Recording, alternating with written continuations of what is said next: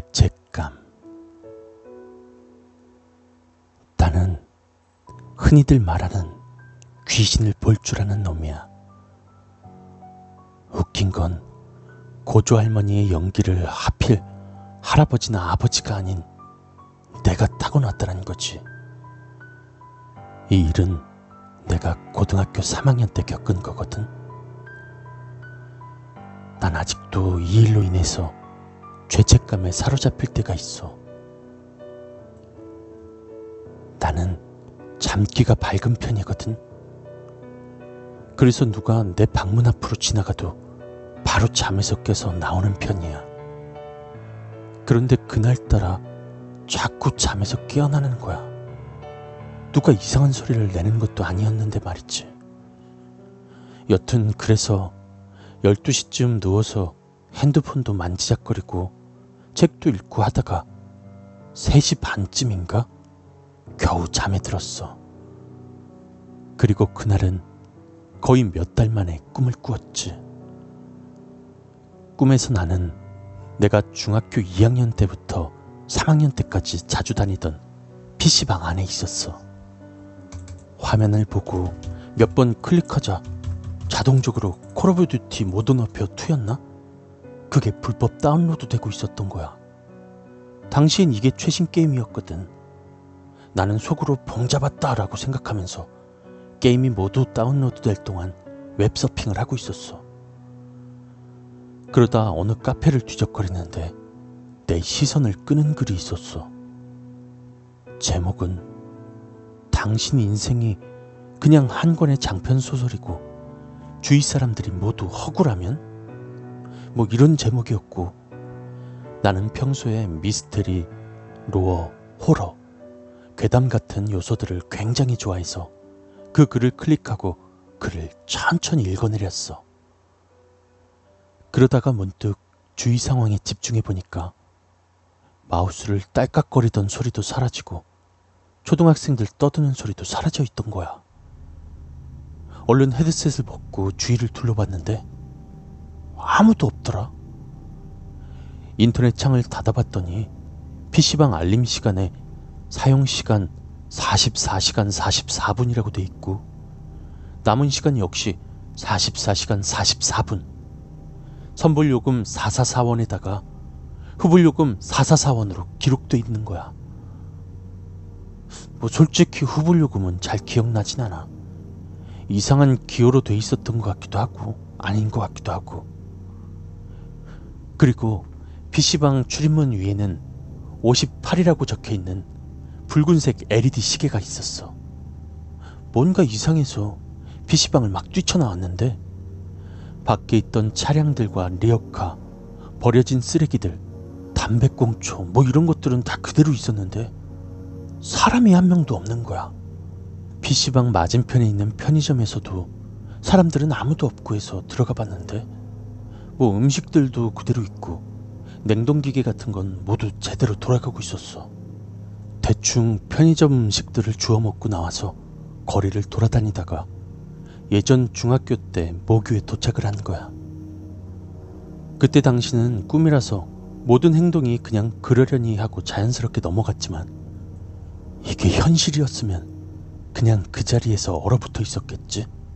뭐 여튼 나는 잠겨있던 현관문을 월담해서 들어갔는데 왠지 모르게 3학년 11반까지 있어야 되는데 내가 있었던 3반밖에 없던 거야.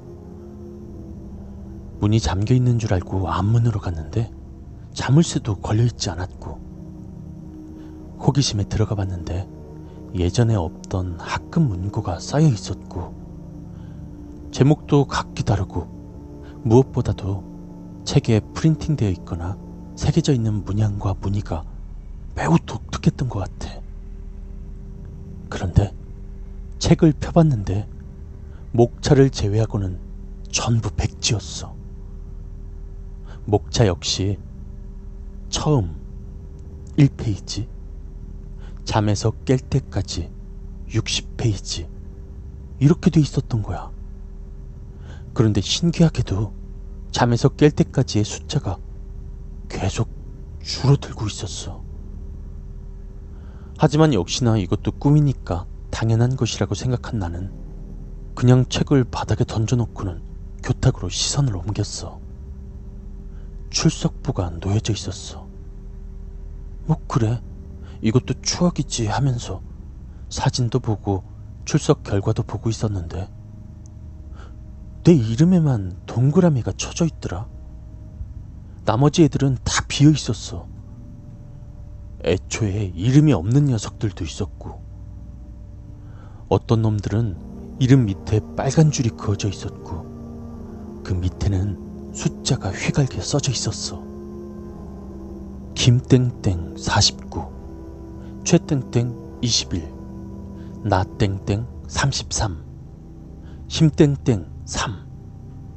이놈들 다 중학교 시절에 나와 꽤 친한 친구들이었거든. 기분이 나빠져서 학교를 나왔는데 학교 옆에 원형 육교가 있었는데 거기에 책 한 권이 줄에 매달려 있는 거야.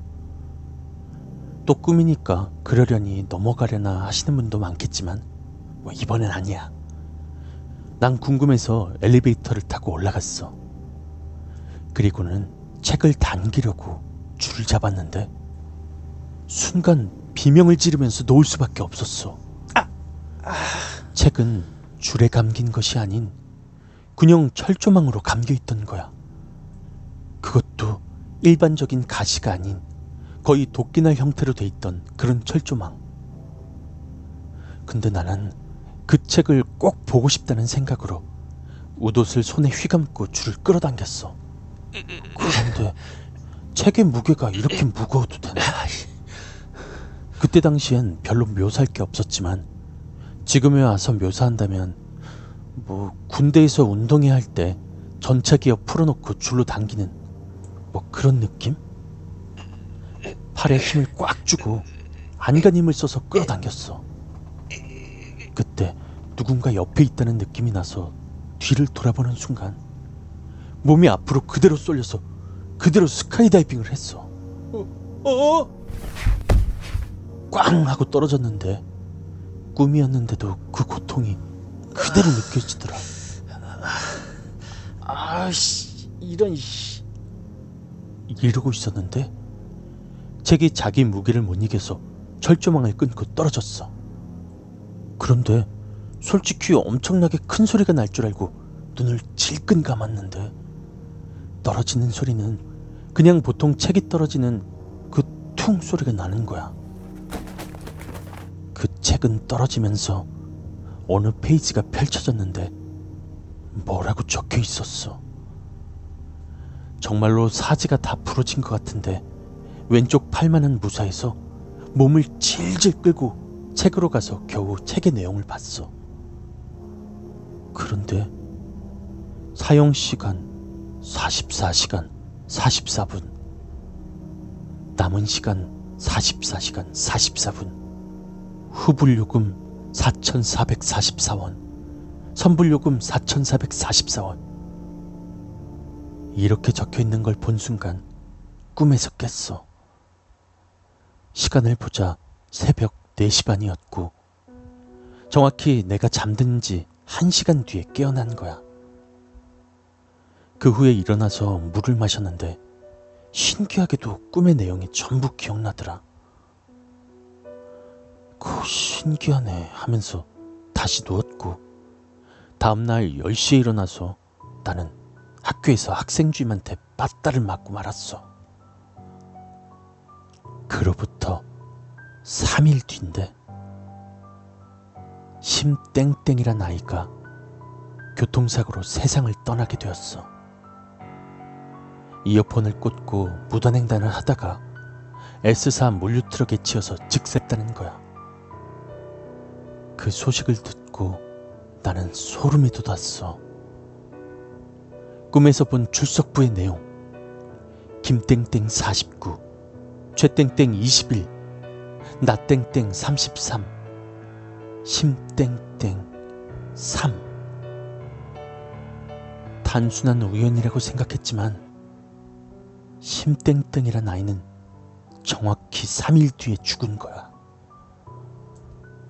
나는 단순한 우연이라고 생각했지만 결국 50일 이내에 내 친구들 4명은 모두 이 세상 사람이 아니게 되었어.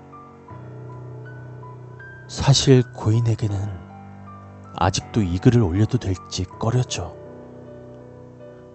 하지만 친구들은 날 이해해 줄 거라는 이기적인 생각을 가진 채 글을 마저 써볼게.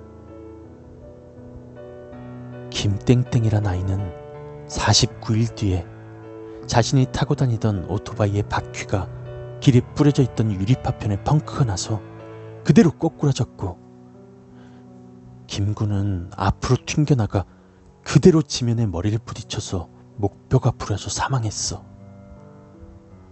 죄땡땡이란 아이는 여자친구와 헤어진 뒤 하루하루를 밥도 먹지 않고 담배만 피우며 살다가 학교를 나오지 않아서 경찰이랑 친구들이 최근에 자취방으로 들어갔는데 욕조에서 손목을 그은 채 과다출혈로 사망한 채 발견되었어.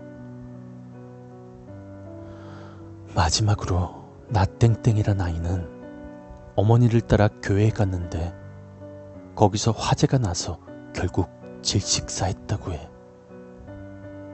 나는 그 뒤로 내가 그 녀석들을 구할 수 있었는데 구하지 못했다는 죄책감을 갖고 살다가 심리 상담과 그림 치료, 정신과 치료를 다섯 번에 걸쳐서 받은 뒤에 정상적인 생활을 하게 됐어. 마지막으로 PC방 위에 써져 있던 숫자 58. 사실 며칠이 지났는지는 잘 모르지만 그 PC방을 늘 외상을 하던 페인 손님이 한 명 있었는데 PC방 사장님이 하루는 화가 나서 들어오지 못하게 했던 사건이 있었대. 이 사건이 있고 난 뒤에 며칠 뒤에 그 PC방은 화재로 건물이 모두 전소됐고 그 페인 손님은 화재가 진압되기 30분 전 PC방 안으로 들어가 소사했다고 해. 아마 내 기억으로는 꿈을 꾼 날을 기점으로 58일 뒤였던 걸로 기억해. 단순한 꿈이었을까? 아니면 정말로 예지몽이었을까? 하지만 왜 내가 이런 꿈을 꿨는지는 알 수 없어. 다른 사람들도 이런 꿈을 꾼 것인지 궁금했지만 묻어두기로 했어. 그리고 이 일이 있고 난 뒤 아직까진 이런 꿈을 꾼 적은 없어. 최근 꾼 꿈이라고 해봤자 코끼리 튜브를 메고 분화구에서 헤엄치다가 용암으로 오징어를 구워 먹는 개꿈이었기 때문에 앞으로도 꾸고 싶진 않아.